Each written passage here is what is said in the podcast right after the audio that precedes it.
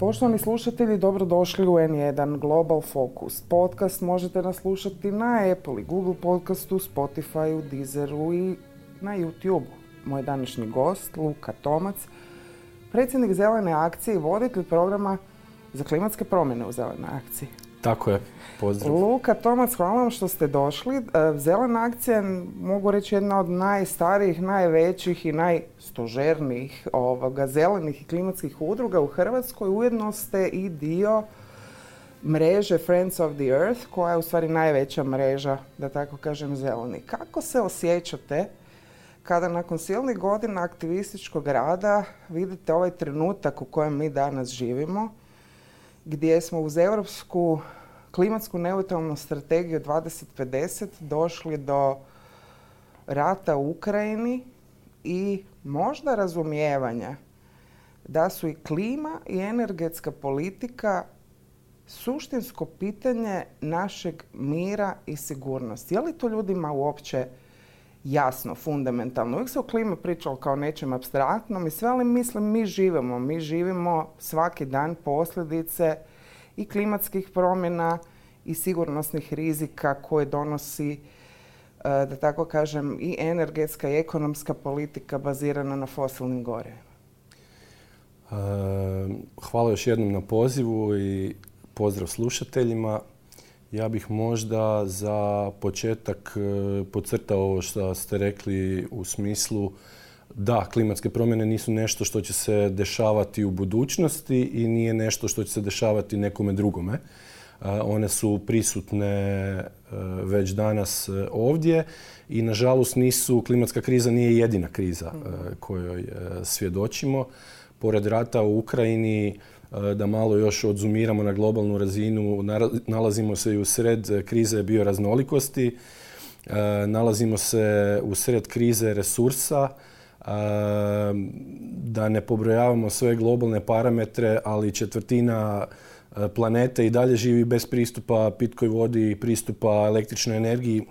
Tako da pričamo i o e, velikoj količini energetskog siromaštva koje je bilo ovdje i prije rata e, u Ukrajini. Tako da energetska kriza je svoje dosta grube konture pokazala i prije samog konflikta to jest rata u Ukrajini, koji je onda, moram priznati, samo onda potvrdio da fosilna goriva negdje direktno, negdje indirektno dovode i do velikih konflikata, ratova. Mislim, imali smo prilike to vidjeti i, i, u, i u prošlosti. Tako da, ja sam i dalje vječni optimist, inače se ne... optimist, inače se ne bi ovaj, i dalje bavio ovom temom. E, neki čip u meni mi govori da nam sigurno neće biti lako, ali da je još uvijek moguće i da je jedini način da riješimo nekoliko kriza bazirat e, i razvoj na lokalnoj razini, nacionalnoj i globalnoj i na obnovljivim izvorima energije, kratkim lancima dobave u smislu proizvodnje hrane, vode, resursa, municipalizaciji društva na neki način i vratimo se nekim izvornim starim praksama koje, ne, ne starim praksama, ali starim modelima iz kojih možemo jako puno naučiti E, i o našem klimatskom sustavu, ako se samo možda fokusiramo na, na sektor proizvodnje, proizvodnje hrane. Mislim da smo... ste dali uh takav jedan veliki kišobran svih ovih tema o kojoj ćemo, koje ćemo pričati, tako da ih fino možemo sad e, dio po dio uh vraćati. Ajmo od ovog zadnjeg što ste spomenuli, vraćanje nekakvim starim praksama ili u stvari možda razumijevanje današnjice na novi način, kako god to gledali. E, globalizacija akcelerirala neke procese, neki su je gledali negativno, neki pozitivno, dakle kao i sve u našoj povijesti ima različite strane, međutim ono što smo vidjeli prvo s pandemijom, a to je e, da je globalizacija dovela prvo do, do tog pitanja e, lanaca opskrbe, dakle da se cijela proizvodnja u stvari pomaknula s jedne strane na taj globalni istok, dakle da imamo nama globalni jug najbliži Europi i Afriku kao najbrže rastući, najmlađi kontinent na svijetu u smislu nekakve potencije, radne snage, prilika, e, resursa koje Afrika nudi, a koje su opet zaokružili i Kina e, i, i Rusija. Kako pomiriti taj kotač globalizacije koji se na neki način ruši ili se na neki način preraspoređuje sa tim lokalnim e, koje će nam vjerojatno u budućnosti biti sve potrebnije i u smislu hrane, kako ste rekli, opskrbe vodom, ali i u, e, po pitanju dakle, i našeg e, zdravlja i naše budućnosti. Dobro, živimo naravno u, u povezanom globalnom svijetu da se odmah fokusiramo na Hrvatsku, a onda se to preslikava na svaku zemlju koju pogledamo. Ovaj, mi moramo promijeniti e, iz korijena tri stvari. Način na koji se krećemo, e, način na koji proizvodimo energiju i način na koji proizvodimo hranu. I onda to možemo razlomiti na šta e, od tih potreba, resursa, snage, pameti, mudrosti imamo doma, a šta ćemo morati potražiti negdje drugdje.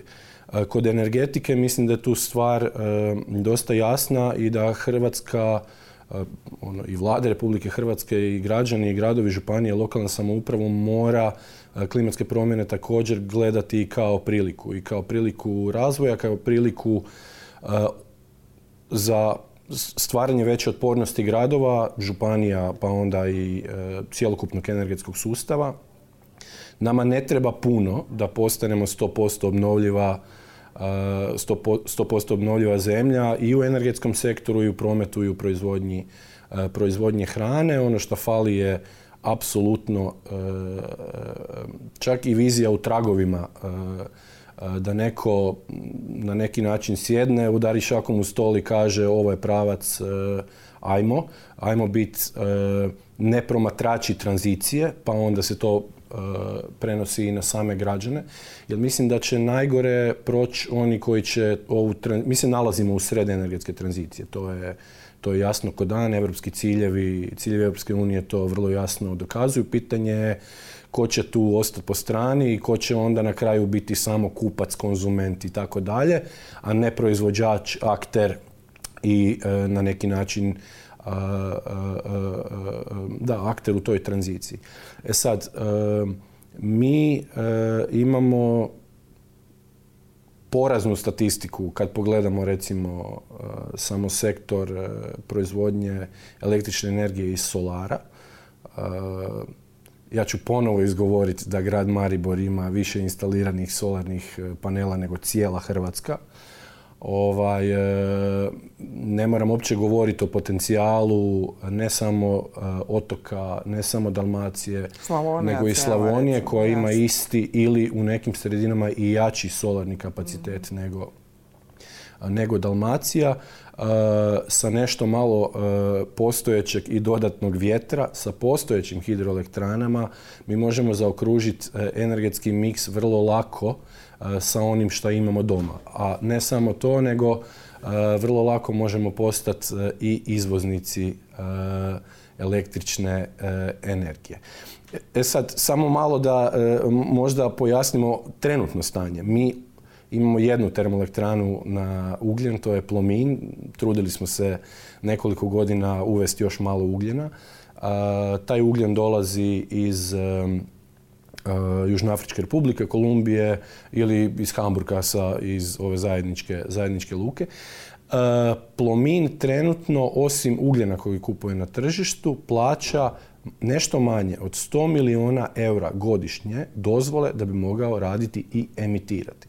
Sad samo se možemo zapitati šta je moguće napraviti sa 100 milijuna eura godišnje i to sam uzeo samo primjer jedne elektrane. Nemamo problem jer tranzicija u nekim susjednim zemljama će izgledati puno drugčije nego kod nas. Nemamo na sreću problem ili možda nažalost ovaj, sa e, velikim brojem radnih mjesta u energetskom sektoru, pa pogotovo u sektoru rudarstva i vezanih za ugljen, tako da naša tranzicija može biti puno slobodnija i puno brža nego recimo tranzicija u susjednoj Bosni i Hercegovini, Srbiji, Makedoniji, Crnoj Gori koji ipak imaju još dosta velik e, dio radne snage e, e, i, poslova u sektoru fosilnih goriva. Tako da to nas i dovodi do ove priče da je nemoguće preslikati jedan model, reći e ovo je ta tranzicija, ajmo sad svi, nego svaka zemlja i svaka regija će imati svoju tranziciju i tu je ovaj bitan faktor i vremena i bitno je bilo prije pet ili deset godina ući u proces planiranja te tranzicije, a ne da nas tranzicija onda kao što se sad dešava sama vodi ovaj, e, i nosi ko rijeka, a da ne znamo kuće e, gdje ćemo završiti.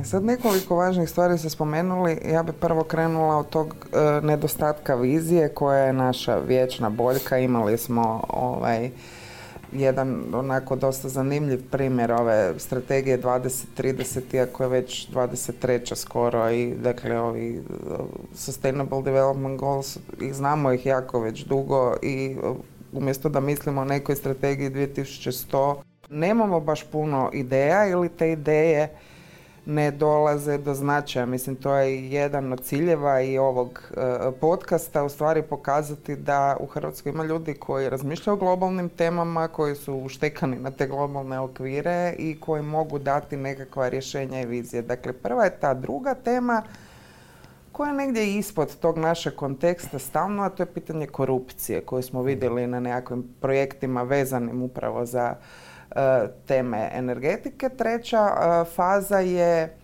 da tako kažem, pokrivanje nekakve hrabrosti e, u, prema budućnosti u ovim rješenjima koja se već znaju da su stvari prijelazna rješenja poput plina i slično. I četvrto je da se građanima uopće ne govori u stvari koliku demokratizaciju bi doveli e, obnovljivi izbori, izvori energije u smislu i, i, cijene i nekakve autonomije i e, možda i čak na kraju pametnijeg gospodarenja tom električnom energijom. Pa jako bi me zanimalo kako vi gledate taj naš miks model bez vizije, sa korupcijom i bez informiranih građana. Prvo mislim da vizija postoji, eh, ali to je vizija u kojoj se nalazi i korupcija. I to je vizija energetskog sektora koji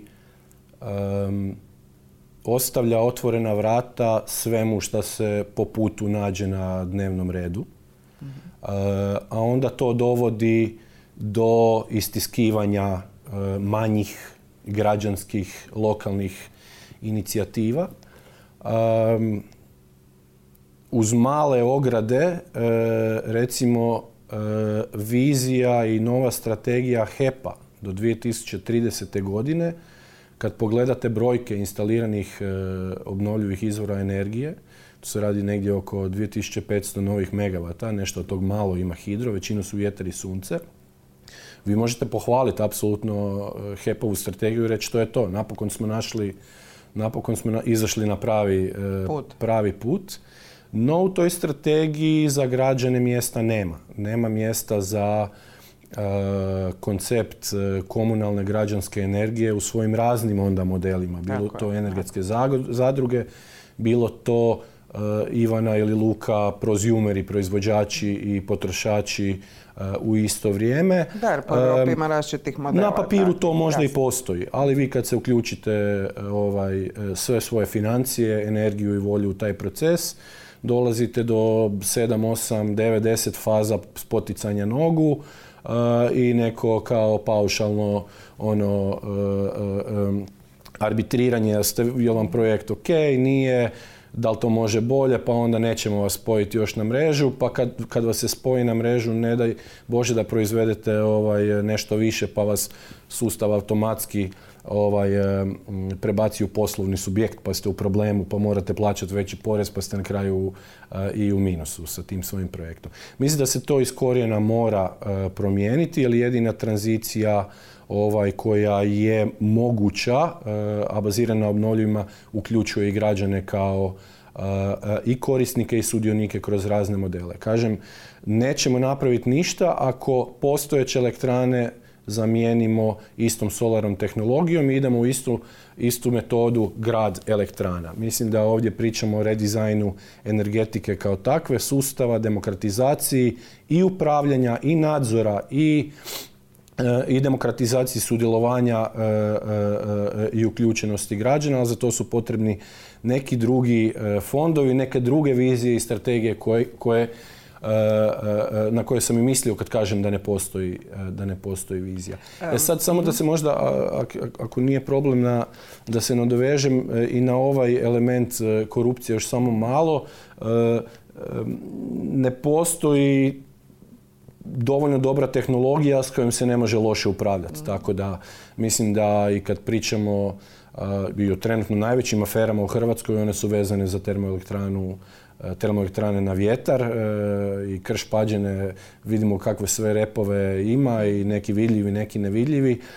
Ovaj, to je jednostavno bio štetan e, ugovor za građane Republike Hrvatske i nama je uvijek žao što se onda stigmatizira e, e, tehnologija koja bi u načelu nas trebala izvest na, na, na neki put niskougljične, niskougljične tranzicije. E sad možda da, kad smo već ušli u ovaj, u ovaj mm. kanal mm. razgovora, da još završimo jednu temu koja je velika, a koja je zanimljivo ušla u tu takozvanu taksonomiju Europske komisije, u te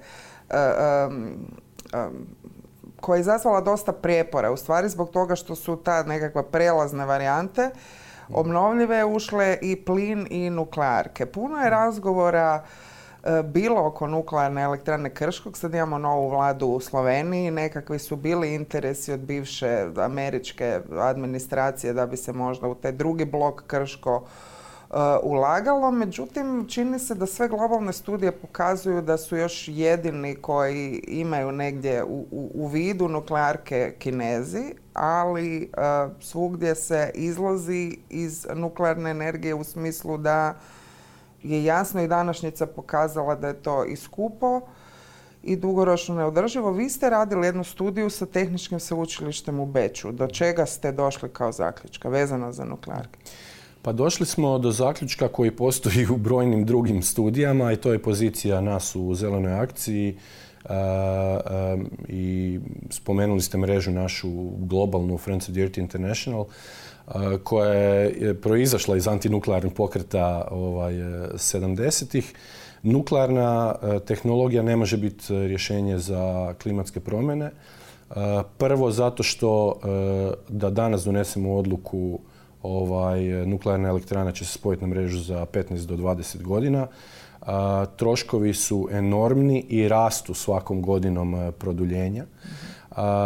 ono što je naša studija e, pokazala, ona je bila rađena konkretno za Krško 2, za drugi blok Krškog. Ona je pokazala da za cijenu od 14 e, milijardi eura što je nešto malo više od procijenjene e, cijene novog bloka Krško 2, možemo e, dekarbonizirati ili napraviti niskougljičnim i energetski sektor Slovenije i Hrvatske. Znači, mi za jedan blok jedne elektrane možemo odraditi cijeli posao koji je pred nama e, u smislu dekarbonizacije elektroenergetskog e, sektora. E, treća stvar, e, jednako bitna kao i ove dvije, je da je Krško jedina nuklearna elektrana u Europi koja se nalazi u crvenoj zoni opasnosti od potresa.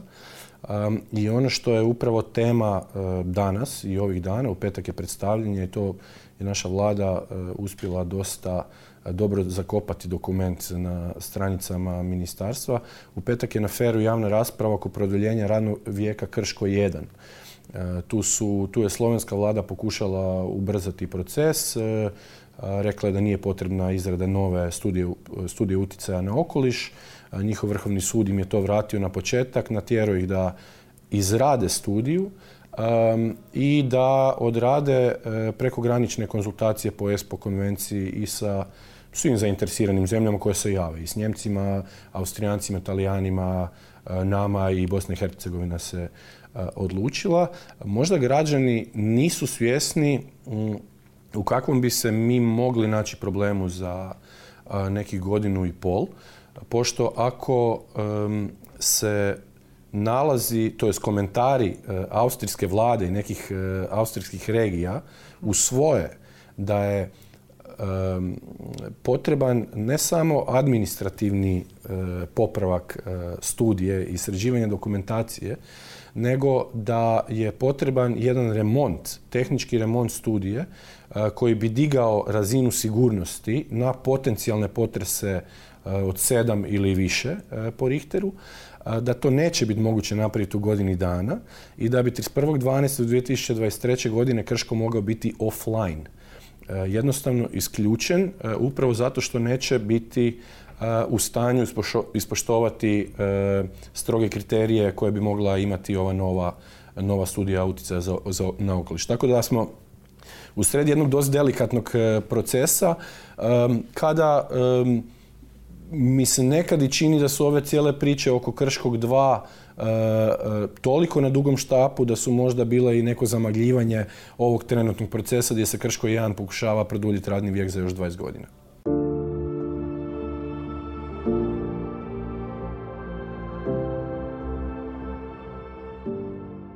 Luka Tomac, predsjednik Zelene akcije, Global Focus podcast slušate na Apple i Google podcastu, Spotify, Deezeru, i YouTube-u. E, Luka, pričamo dakle u doba rata u Ukrajini zanimljiva je e, jedna, jedan podatak koji je jedna ukrajinska aktivistica koja je trenutno u Hrvatskoj iznijela, a koja kaže da je trećina okupiranog teritorija u Ukrajini one teritorije koje ima obnovljivi potencijal, dakle gdje su solari i vjetroelektrane. Također kriza jedna koju pratimo jest ta blokada luka u Ukrajini, e, isporuka žita, hrane. Sjetimo se 2010. kada su bili veliki požari u Rusiji pa je Rusija tada zatvorila svoje tržište pa eto nekako došlo do arapskog proljeća. Kada pričamo o e, resursima, o hrani, o vodi, o dakle raznim e, rudama ovaj, koje su nam potrebne za tehnologije budućnosti. E, to nekad e, u ovim javnim raspravama kod nas zvuči kao nekakav science fiction ili kao nekakve teorije zavjere, e, pa da mi malo maglu s tih takve vrste promišljanja stavimo. Koliko je, dakle, kriza i rat u Ukrajini prijeloman i važan za nas i zašto vezano za ta pitanja oko resursa? Pa ja mislim da je izuzetno e, e, važan trenutak e, upravo za neku introspekciju i analizu na koji način vodimo i kud idemo, kuda plovi ovaj brod. Mislim da hrana je tu jako bitan element. Spomenuli smo žitarice postoje analize da e, samo površine koje nisu trenutno obrađene u Hrvatskoj mogu nahraniti između 15 do 20 milijuna ljudi. Mi smo svoju poljoprivredu sustavno e, zatukli, bih, bih rekao. I svaka čast malim proizvođačima i malim OPG-ovima koji se još uvijek e, i bore sa i visokim cijenama i tržištem kakvo je. E, Covid i pandemija nas je malo, ja mislim, e, osvijestila i meni je bilo fantastično vidjeti e, kako smo se odjednom svi okrenuli domaćim proizvođačima, domaćim proizvođačima nazovi svog OPG-evca. To je bio neki, neki, neko, neko malo svjetlo ovaj, nade, ali, ali, mislim da su to model, tako, mislim da su to to može funkcionirati na ovoj čak urbanoj nekoj razini, ali to neće prehraniti prehranit narod.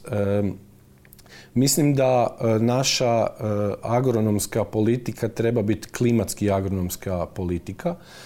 Nemoguće je sada kreirati ikakvu, ikakvo promišljanje ili strategiju razvoja poljoprivredi bez da pogledamo 5, 10 pa i 30 godina unaprijed. Mi ćemo biti u velikim problemima ako se ostvari i trećina onog što nam klimatska znanstvena zajednica poput IPCC-a, e, Međunarodnog panela za klimatske promjene govori. I samo još da digresiju, mhm. vidjeli smo koliko je prepara bilo i poslije pandemije usuglašavanja opet ove zajedničke poljoprivredne europske politike sa onom strategijom od polja do stola i ovim što se spomenuli na početku sa strategijom bioraznolikosti jer je tu toliko kaosa i interesa u stvari da je jako teško. I veza sa strategijom e, bioraznolikosti, ali i veza sa dekarbonizacijom poljoprivrede koja je još uvijek uz transport negdje ostavljena, to ćemo kasnije. Ajmo prvo dekarbonizirati energetski sektor, a mislim da ne možemo i nemamo luksuz e, da e, se ne bavimo u isto vrijeme i prometom e, i, i poljoprivredom u smislu. U stvari ovo što ste rekli, to je oko energetskog sektora smo se svi sad uzvrpoljili, mhm, a mhm. upravo, dakle, promet je prvi stvari, mm. jel? I poljoprivreda je druga, ovaj, kao ću, ono, engleska ali, psovka, holi kao, ali mislim zbog tih krava. Mislim, to ako pogledamo neku, ono, pitu, graf, e, to, je, to su stvarno trećine. E, poljoprivreda, e, mislim, Petrokemija u Kutini je najveći pojedinačni potrošač plina u, u zemlji. Do te mjere poljoprivreda i taj model poljoprivrede koji je još uvijek baziran na industrijskoj poljoprivredi, neregenerativnoj, e, u kojem se još uvijek pouzdamo da je u našim tlima ostalo malo e, energije da nas nahrani, e, nama su tla u katastrofalnom stanju. Profesor Znaor sa agronomskog fakulteta, stručnjak isto koji se bavi i klimom i poljoprivredom, kaže da nam je ostalo još desetak, dvadesetak žetvi dok ne isperemo tla do mjere da jednostavno neće u njima ostati e, e, e, snage da proizvedu količinu hrane.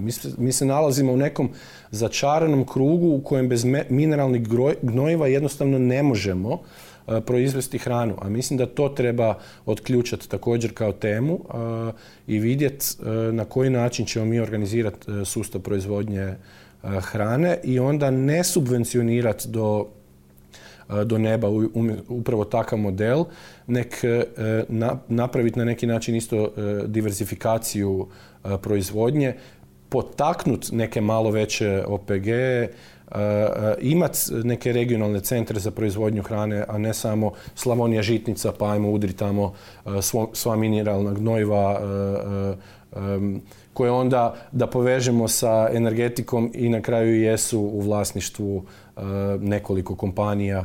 Ok, možda to više nije Agrokor, e, ali to su sigurno na prste jedne ruke se može nabrojati e, kompanije koje koje upravljaju znači, tim ogromnim površinama. Biće jako zanimljivo vidjeti kako će izgledati iduća godina kada, ako se ne varam, da odmah imam mali disclaimer, mislim da iduće godine završava moratorij na prodaju poljoprivrednog zemljišta strancima i bit će zanimljivo vidjeti kako će se to odraziti na našu poljoprivrednu strategiju i razvojnu strategiju u sektoru hrane a već je donešena. Ja nisam sigurna da toga ima unutra, evo nek me neko demantira ako me čuje, a ovaj, e, zanimljivo jer je pandemija pokazala, vidjeli smo što se događa sa tržištem nekretnina, recimo mm. u Hrvatskoj tu ne moraš biti analitičar da vidiš koliko košta kvadrat na moru. Ovaj, kada pričamo o E, transportu. Dakle, Hrvatska je e, isto tako propustila šansu posljednjih dana se jako po novinama ovaj, ovaj primjer koliko treba vlakom od Zagreba do Pule e, koristi. Priča oko transporta, zašto je ona bila toliko dugo u Hrvatskoj zaključena? Pogotovo željeznice. Pa dobro, tu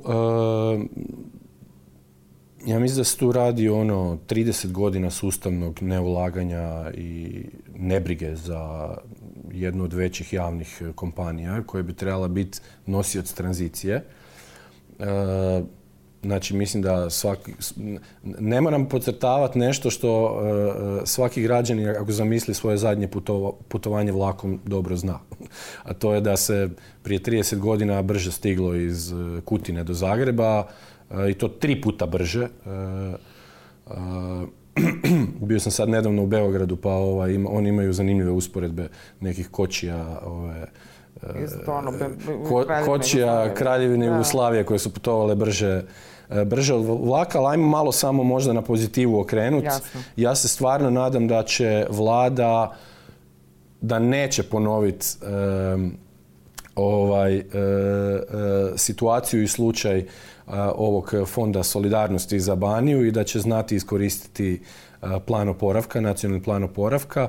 U njemu se nalazi nekoliko jako bitnih rekonstrukcija pruge koje stvarno mogu ovaj, unaprijediti stvar. Mislim da je Dugo Selo Novska tamo i mislim da samo taj potez neke kako bi rekao, dugo selo Zagreb, već ono, ljudi su toliko nenavikli, nek drže se za siceve, ono kad vlaku brza do 120 na sat. To je kod nas ono SF još uvijek. Mislim da ako se to napravi na nekoliko ključnih e, e, pruga, da to može stvarno doprinijeti povezanosti i decentralizaciji i onda širenju ovog prstena gdje ljudi mogu stvarno onda i sami možda ne živjeti u gradu, živjeti na obodu, na selu, što je, što je i rezultiralo e, ovom krizom, da se stvarno ljudi jesu makli e, van grada i povežimo to sa transportom, opet su ovisni o svom automobilu, nisu ovisni o sustavu e, javnog, javnog prijevoza, a mislim da je tu najveće ulaganje koje trebamo napraviti i na gradskoj razini i onda pogotovo na međugradskoj.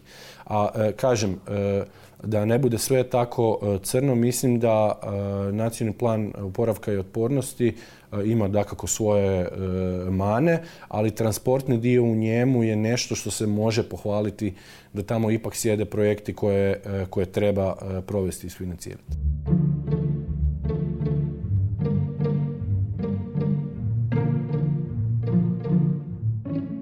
Spomenuli ste evo na primjeru transporta plastično da čini se da ulazimo u neko vrijeme gdje će nam sve bitnije ko građanima biti te nekakve lokalne inicijative, lokalne politike, lokalna rješenja, globalna rješenja obzirom na sve ovo što gledamo jer to su pitanja koja se jedino mogu multinacionalno, tako kažem, riješiti ili ne riješiti.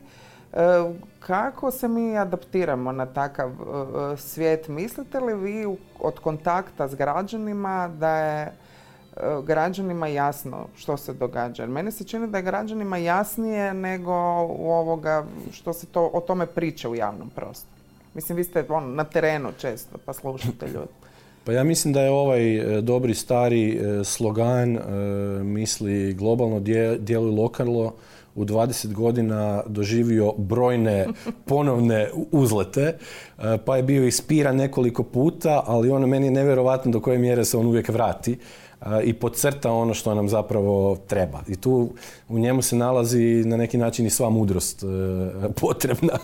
Ovaj, građani su itekako svjesni, građani su spremni podnijeti teret e, tranzicije, građani su se spremni aktivirati, e, građani zovu, građani se organiziraju i građani podržavaju organizacije civilnog društva koje djeluju e, na, na tom području, području rada. Mi ćemo baš sada u jednom velikom projektu kojeg kojeg, kojeg trenutno vodimo, napraviti veliko istraživanje javnog mijenja, građani i klimatske promjene, pa onda veselim se za koji mjesec ovaj, iznijet rezultate toga, ali sva prošla istraživanja od prošle, pretprošle godine radile su i partnerske organizacije, kažu da je više od 80% građana spremno se do neke od mjera ili aktivno ili podržavati e, ili informirati ostale e, se uključiti u borbi protiv klimatskih promjena. Tako da... Nedavno na jednoj mhm. konferencije e, saborska zastupnica Sandra Benčić, uredna predsjednica odbora za okoliš, rekla da su građani saborskom odboru prijavljuju sve više stvari koje se u stvari vežu za klimatske promjene. Dakle, ljudi stvarno žele komunikaciju, ne znam, s mora, vidi se te mhm. stvari. Koje su u stvari te najvidljivije ili najočigledniji trendovi koje mi kao država s obzirom i na ono što IPCC kaže i obzirom što se događa, gdje ljudi mogu u svom životu vidjeti utjecaj klimatskih promjena? Mm. Ja bi se samo e, vratio jedan korak e, nazad i potvrdio e, ovo, povezao sa ovom prethodnom, prethodnim komentarom. Mi u Zelenoj akciji imamo jedan servis za građane, zeleni telefon koji radi više od 30 godina. Sve više prijava na zeleni telefon je upravo na temu klimatskih promjena. To su, mi imamo 1400-1600 prijava godišnje. To je znači tri prijave dnevno ovaj, e, koje nekad su, većina ih je komunalna, većina ih dolazi iz većih gradova. E, ovdje mi sjeku drvo, e, ovdje je ilegalno odlagalište otpada, dajte riješite ovaj komunalni problem, gradi mi se, ne znam, parkiralište u parku i nekoliko naših velikih kampanja je upravo proizašlo iz prve prijave građana. Ono što se dešava u zadnje vrijeme je da građani ne znaju kako E, tematizirati i prijaviti problem klimatskih promjena. I tu vidimo da onda dolazimo do nekog dosega što mi kao pojedinci možemo prepoznati ili napraviti. Ja jako volim pučku meteorologiju. Ona dosta, kad pričate sa ljudima ili na selu ili na moru, svaka druga osoba će vam izgovoriti neverovatno ono znanstvenu, e, ko, ko mini proroci kao, da apsolutno sve što su znali o ono agrometeorološkim uvjetima više ne vrijedi. I to ćete e, svakog pomorca, poljoprivrednika, ribara, svi će vam reći isto. Tako da mi se nalazimo e, također već u očekivanim posljedicama klimatskih promjena. One za Mediteran i zapadni Balkan su jedan sličan skup projekcija koje je baziran na e, izuzetno velikim ekstremima u sušama i ekstremima u padalinama i brzim izmjenama tog dvoje koje onda dovode do ekstremnih vremenskih uvjeta ili ono, poput tuče, mrazova, 26 stupnjeva na badnjak e, i tako dalje i tako dalje. Ali to je samo e, obris onoga što nas, što nas očekuje. To će onda sa sobom nositi i nemogućnost uzgoja nekih poljoprivrednih vrsta, što ne možemo sad vidjeti, ali možemo vrlo jasno znanstveno dokazati i taj jedan i pol stupanj na koji nas IPCC upozorava kao neki krajnju granicu koju ne smijemo preći globalno kao civilizacija, mislim da moramo shvatiti izuzetno ozbiljno. Jer jedan i pol stupanj prosjek, prosjeka globalno znači 3,2 za Slavoniju, znači možda 4,6 za Dalmatinsku Zagoru, a 4,6 već nosi itekako velike odgovore klimatskog sustava u, u, u smislu ovog što sam e, bio spominjao. Ne pričamo o bolestima koje će pomaknuti svoje e, isto tako granice. E, ne pričamo o da se ne ponavljam, ali o vrstama koje će biti možda nemoguće uzgajati za nekoliko ne samo desetljeća, nego za nekoliko godina. Nemamo jasnu, nemamo jasnu, e, e, samo da povučem paralelu, e, recimo moramo to raditi i za maslinu, moramo to raditi i za pšenicu, moramo to raditi i za razne, razne druge žitarice. Francuzi su napravili već 20 studija na nacionalnoj razini koje pojedine, kako će klimatske promjene od 1, 1,5, 2, 3 i 4 utjecati na pojedinu vrstu vinove loze. E, tako da dovoljno govori koliko je Francuzima bitno njihovo vino, pitanje je koliko je nama bitno da možemo proizvoditi svoju hranu i da se onda napravimo poveznicu sa krizama i Ukrajini e, i o kojoj i čijoj i kakvoj hrani ćemo onda e, ovisiti u uvozu. Ali još bi se onda e, e, vratio e, i samo korak nazad na ovu detekciju građana već vidljivih, vidljivih promjena. Osim ove pučke metrologije koju sam spomenuo, mislim da je taj neki osjećaj koji možda je jako teško verbalizirati, da se jednostavno nešto dešava sa vremenom što ni nije lako ni opisati, a to su upravo ti e, na neki način brze i nagle promjene koje onda dovode i do znači promjene raspoloženja, bolesti, što reumatskih bolesti, što na neki način i, razlike, razlike u tlakovima, ali isto tako dovode i do konkretnih, konkretnih pa rekao bih i smrti. Možda ne broj, ne sjećamo se vrlo lako 2015. i Francuske, malo sad da odzumiram ponovo na, mhm. na evropsku, na razinu Europe. Francuska je zabilježila uslijed tadašnjeg toplinskog vala više od 2100 smrti.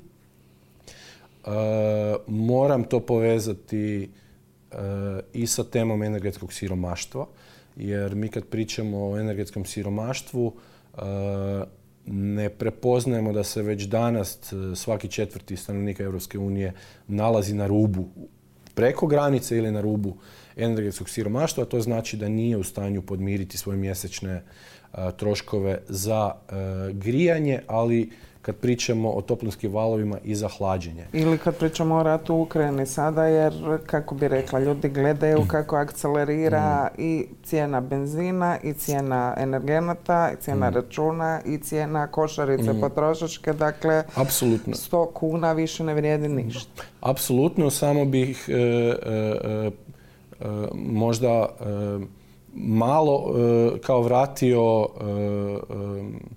Vratio bi se malo prije početka rata u mhm. Ukrajini i mislim da smo bili na istom putu. Mhm. I to je onda bio zbir raznih e, e, okolnosti i svaljivanja na neki način tih visokih troškova na e, eksterne neke, da. Na eksterne i na sam, sam ovaj proces energetske tranzicije i dekarbonizacije, a mislim da što prije se dekarboniziramo, to prije ćemo možda prestati biti ovisni o, o, o takvim e, visokim cijenama, ali dobro, to je sad dug je put do tamo i to nije nešto što se dešava preko noći.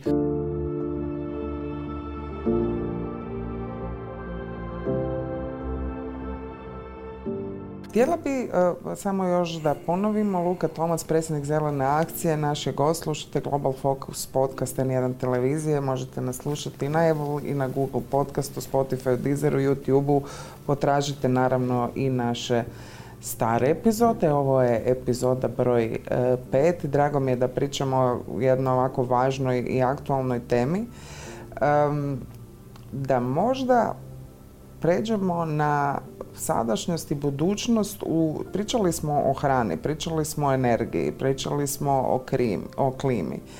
E, pričali smo negdje i o tome, kratko, e, da to više nije nešto abstraktno. Postao je jedan, pa moram čak reći i politički pokušaj globalni, da se dezavuira i znanost, da se dezavuira i, i pitanje događaju li se uopće klimatske promjene, E, postoji jedan veliki globalni pokret mladih, e, predvođen dakle simbolom Grete Thunberg, međutim e, činjenica je, ja što više i razgovaram s tim mladima po Europi u Hrvatskoj, da oni i sada već su spremni donositi nekakve životne odluke razumijevajući to što se događa. Koliko mi kasnimo ne u obrazovanju za klimatske promjene, nego u općenito obrazovanju, ono, suvremenom obrazovanju razumijevanja svijeta. Jer ja, evo, ja uvijek uzimam nekakav osobni primjer, gledam srednjoškolske udžbenike, geografije, sve to u redu, dakle oni ne mogu se toliko brzo pisati i tiskati. Međutim, da, da ne postoji nekakav kros sektorski pristup tome u fizici, u kemiji, biologiji, geografiji, dakle da se zaista djeci da prilika da misle za budućnost.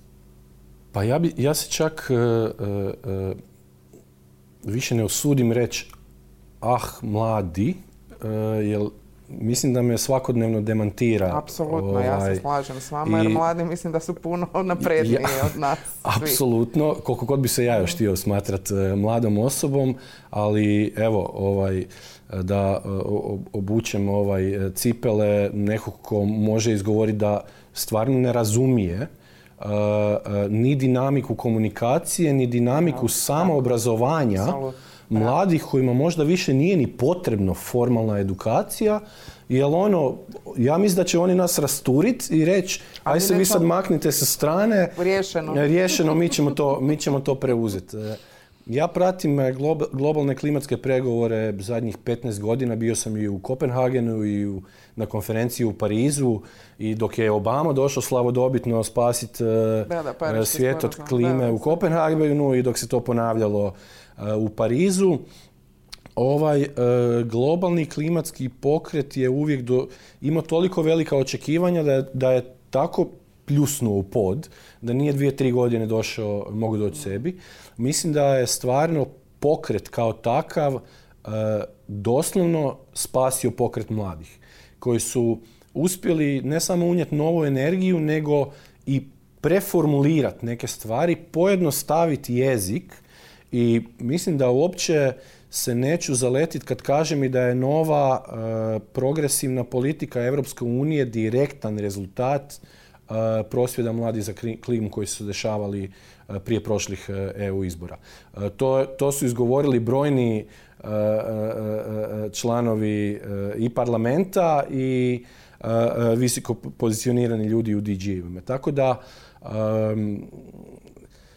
na nama je samo da omogućimo, pa neću čak možda ni prepretenciozno reći e, alate, ali neka iskustva, prakse i ponudimo tu neku paletu stvari koje su se desile uz nadu da se ne ponavljaju neke prošle pogreške, ali Bože moj, na pogreškama se uči, pa mislim da nije ni problem i da neki novi e, klinci, novi pokreti ponove e, neke pogreške, e, ali stvarno evo ovaj dio i optimizma koji sam spomenuo klimatskog upravo proizlazi iz, iz tog nekog novog e, e, vala koji je nažalost zbog pandemije malo isto utihno, možda ima i više imao i više vremena da se pregrupira i mene veseli vidjeti šta će nam pokret mladi za klimu imati za reći idućih mjeseci godina Jel, evo stvarno,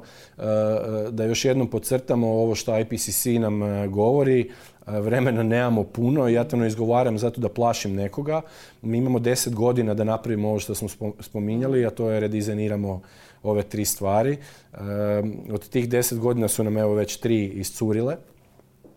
Tako da nemamo lak zadatak i nemamo zadatak koji možemo čekati neći idući drugi i treći politički mandat nego ono, tranzicija sada, apsolutni reset ako hoćemo sačuvati živu glavu kod civilizacije i društva. Globalni sjever i Evropska unija ima jedan fundamentalan problem, a to je staranje stanovništva, demografski minus, vidimo u ovoj novoj komisiji taj pokušaj nekakve demografske e, e, orijentacije također. Međutim, e, ovo globalno i ovo ostalo neuropocentrično nas demantira. Dakle, mi vidimo uh, utjecaj također i klimatskih promjena, ne samo sukoba na, na e, migracije.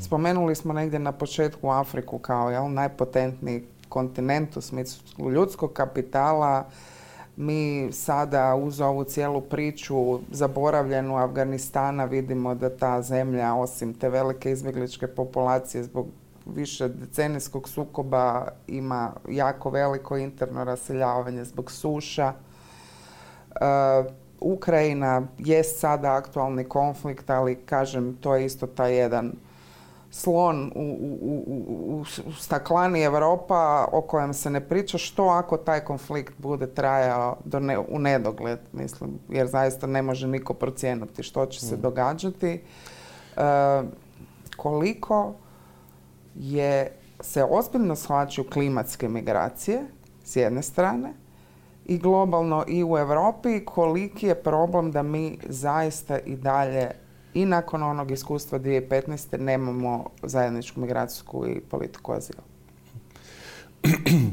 Pa ja mislim da e, e, ne može se pričati o migracijama bez da se e, u velikoj većini uzme u obzir i buduće projekcije.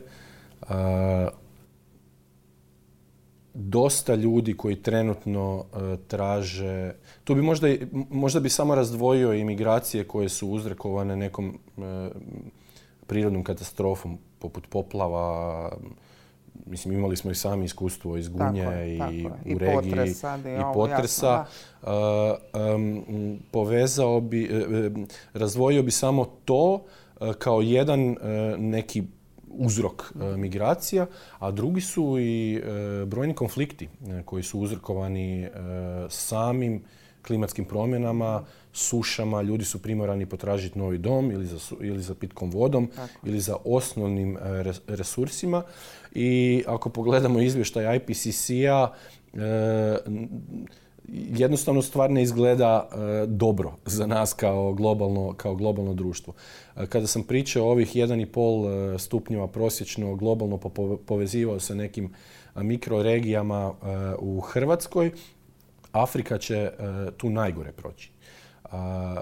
To znači da će milioni ljudi krenuti na put u potrazi za domom, hranom, pitkom vodom. Da vidimo sad uopće niko ne priča o onom što se događa opet u istočnoj Africi, mm. cijeli ovaj dio, Etiopija.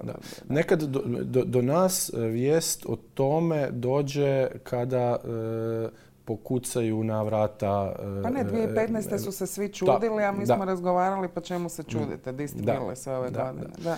E, još uvijek se većina klimatskih migracija dešava unutar zemalja. Recimo, Bangladeš ima izuzetno velik postotak klimatskih migracija, ali rijetko ko idu dođe... Dalje, ljudi, rijetko idu dalje. Tako da ovaj... Mislim da to apsolutno treba uh, uzeti u obzir. Uh, to se malo, tek se počelo tematizirati uh, na globalnoj razini, na razini UN-a.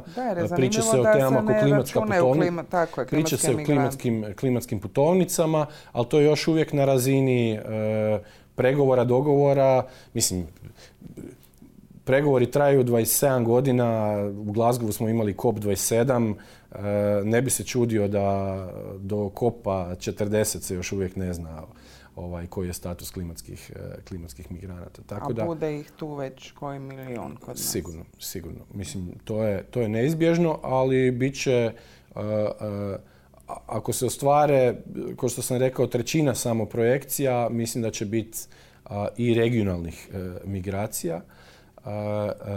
Definitivno smo svjedočili i poplavama i u Gunji, u sjevernoj Bosni Hercegovini i Srbiji. Na nekoliko mjesta sam našao podatak da je e, kao posljedica te poplave više ljudi moralo napustiti svoj dom nego u cijelom ratu u regiji, privremeno napustiti, napustiti e, svoj dom. Tako da to je neki, ovaj, e, to je neki obris onoga što možemo, što možemo očekivati.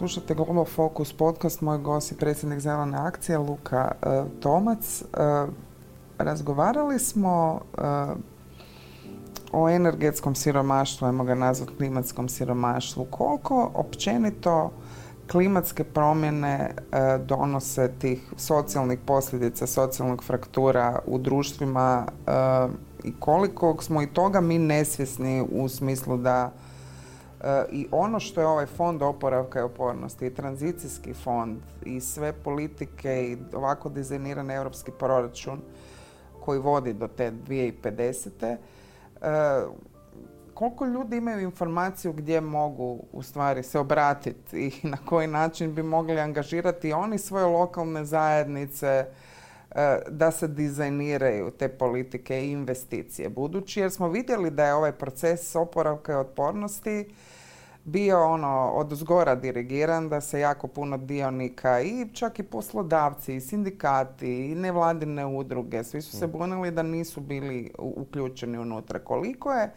i takva vrsta kreiranja politika važno da smanjimo te razlike i da smanjimo te socijalne frakture koje nas neminovno čekaju u tom procesu?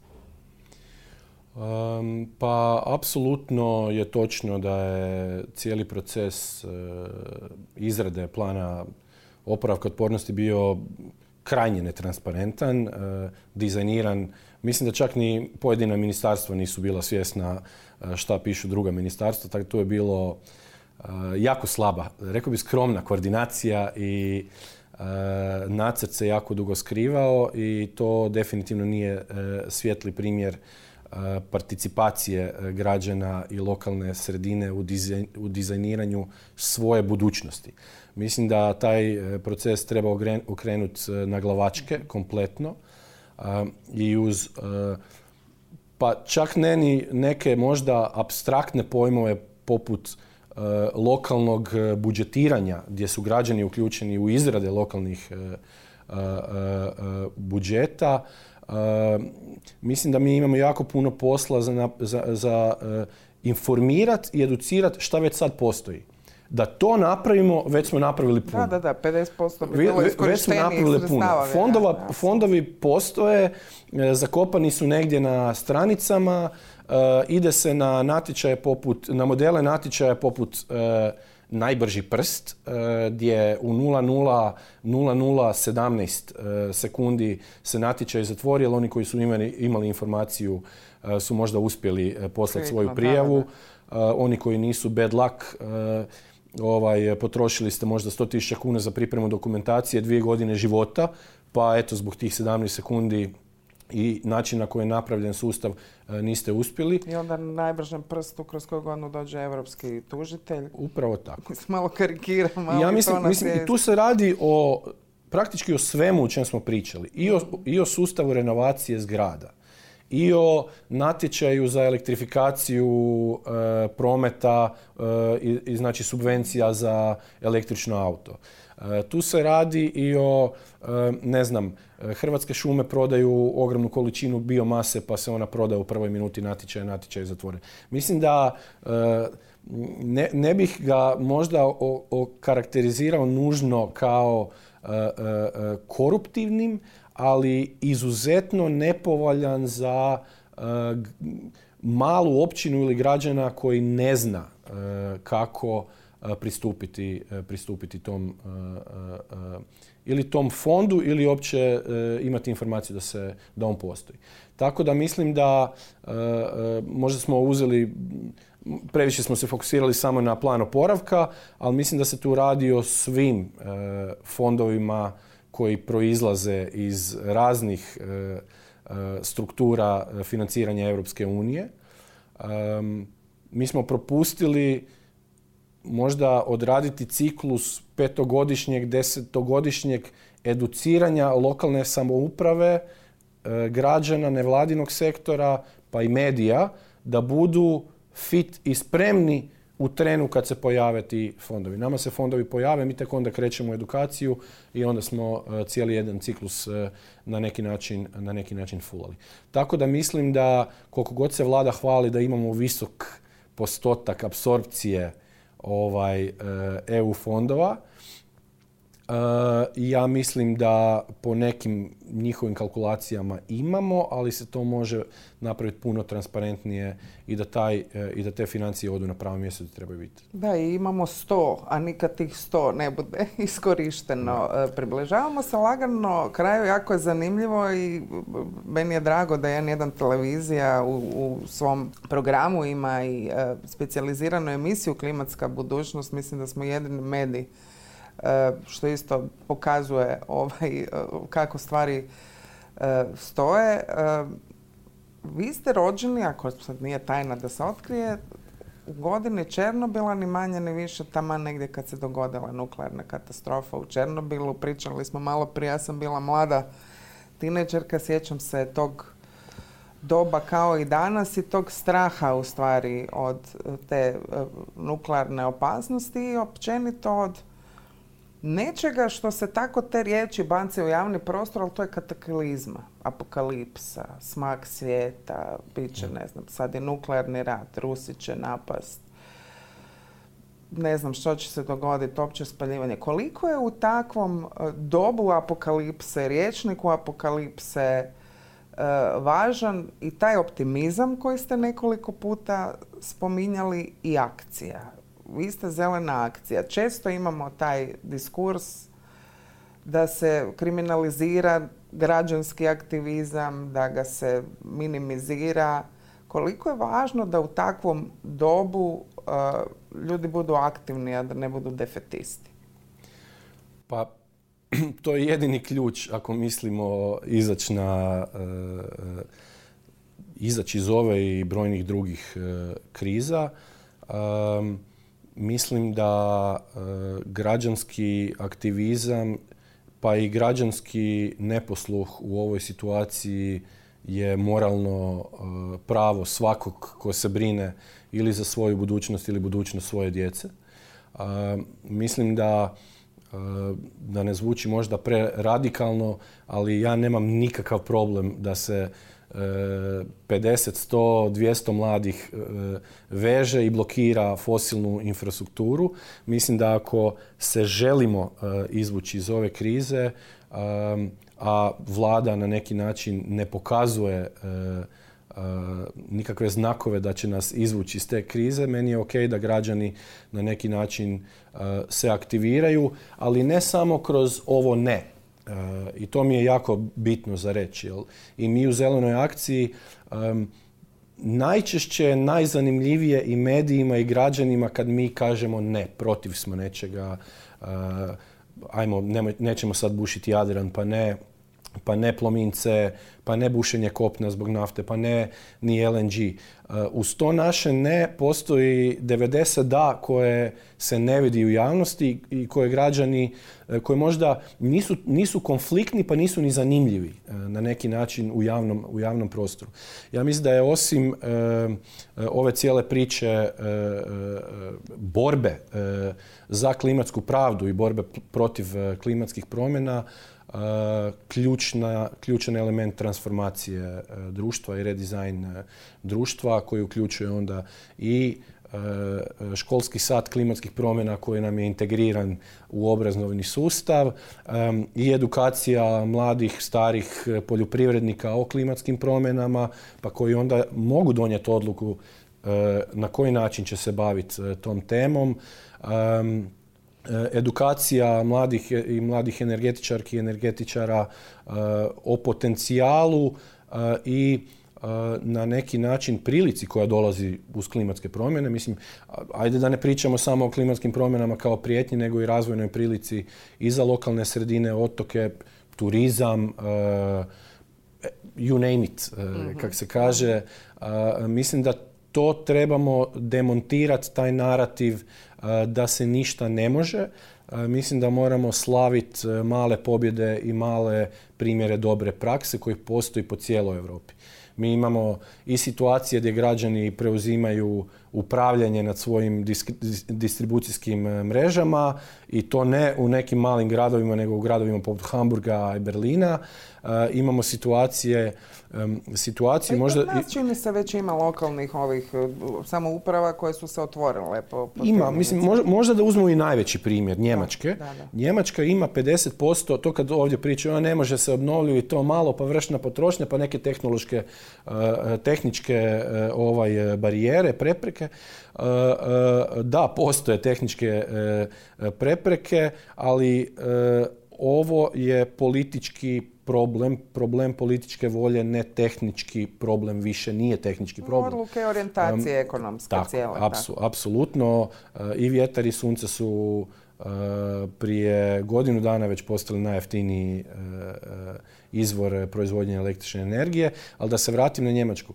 Njemačka u svom energetskom miksu ima pola, znači 50% obnovljivih izvora energije. Od tih 50% je pola, znači ukupno 25% u direktnom vlasništvu lokalne zajednice i građana. Ja mislim da je to ključno za energetsku tranziciju Hrvatske, da se napokon od ključa e, sudjelovanje građana u ovoj tranziciji. Krovovi nam zjape prazni, građani imaju novaca, građani žele uložiti, građani žele doprinijeti borbi protiv klimatskih promjena kroz taj čin stavljanja solarnih panela na svoj krov, ali Naravno da to neće napraviti ako ih se maltretira po putu i demotivira i ako na neki način vođen, ako proces nije vođen od strane, od strane države. E, Luka Tomac, predsjednik Zelene akcije, gost Global Focus, e, Focus podcasta epizode broj 5. Demontirajmo narativ konflikta i apokalipse jer, dakle, shvatimo da je klima i energetska politika pitanje našeg mira i sigurnosti. Hvala vam puno što ste bili naš gost. Hvala vama.